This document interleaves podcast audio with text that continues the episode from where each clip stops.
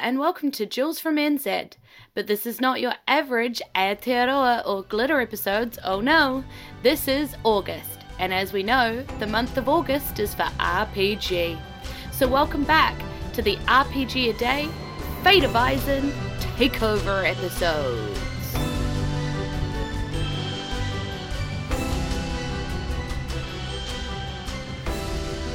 Hey, so we're back, day two, and our prompt is map.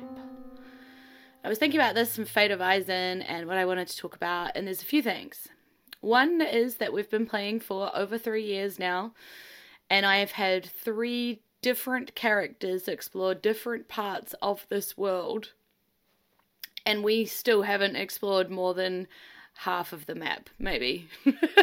and how do I know this? Well, our DM has created a world map, a continent map, um, on just Inkarnate um, himself, I think, I believe. Don't quote me on that. I actually didn't ask if he did it or somebody else did it. But essentially, we can see that the continent of Eisen is almost a big old rectangle island in the middle of three different uh, seas, oceans, whatever you want to call that, um, and uh, with some surrounding like ocean, like other islands to explore. And one of my characters indeed has. She has um, been to the frozen wastelands of the the Sea of Magus, the southern um, sea. But uh, there's still so much to explore, which is kind of crazy when we think about how much we've done and where we've been and and um, the fact that my character now has the ability to just portal all over the map, but only to places she has already been. So while that's sort of like useful and somewhat broken, it's not completely broken. We can't go to anywhere we haven't already been, um, although we can stab other people and go where they've been. That will need explaining, but I'll explain that later. Um, but yeah, like um there's still a lot of world to explore, I guess, and that seems kind of crazy to me. We've we've done so much, but haven't been to much of the place, which also kind of makes sense. Um, in the fact that we're very focused on the role play, the characters we have met, going back and seeing them, seeing if they're okay. That we do spend a lot of time going back to the same places,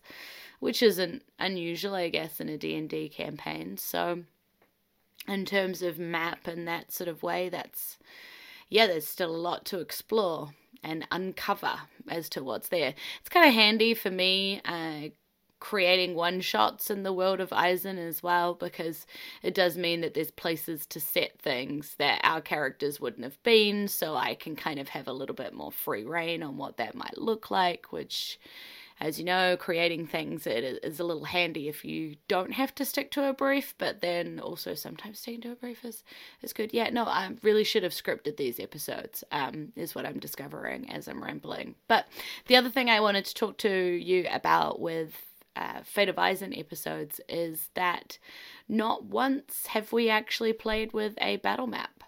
Um, either when we originally started recording these episodes in person, we were doing them around a table using a microphone that was perched on a whole lot of books um, in the middle of everything. And our character sheets were balanced on our laps, and so was dinner and drinks, and it was all very complicated. And dice, um, there was a lot of losing dice down the corner of the couch and stuff. And that's sort of where our podcast started. And and our DM honestly hadn't really um, run that many games at this point. Um, he had run enough games to know that uh, sometimes maps and minis tend to slow things down. And for a podcast, he really wanted us to concentrate on um, the entertainment value of that. And he wasn't keen on having that kind of slower, more detailed sort of go over things. Um, wasn't actually where we where we why we even start or how we started the the podcast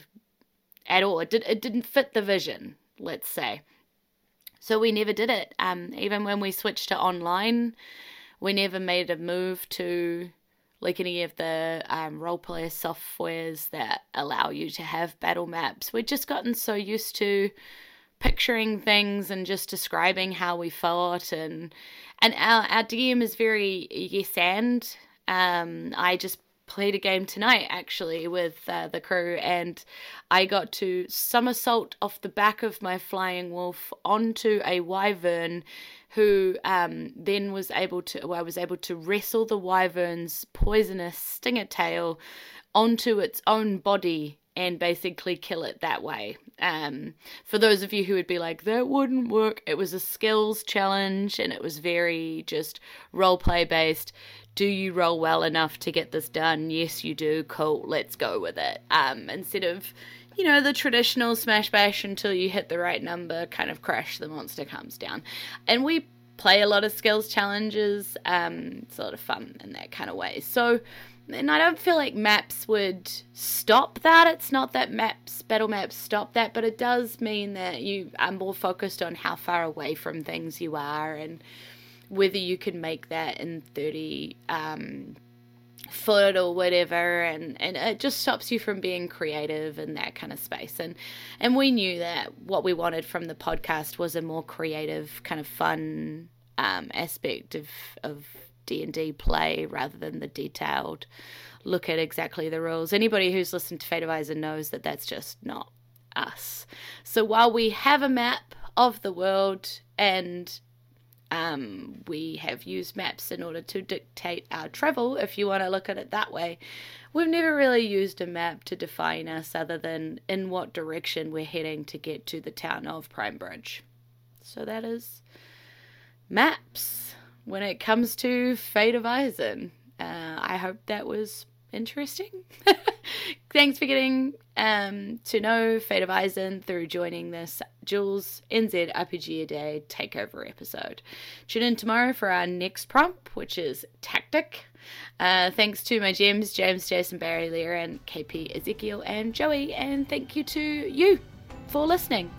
I don't know if it was Aotearoa New Zealand or roleplay games that brought you here, but I'm really glad that you did. We'll be back to NZ and Glabber episodes in September, but August is for RPG. E noho rā, ka kite goodbye, and see you again soon. Mwah.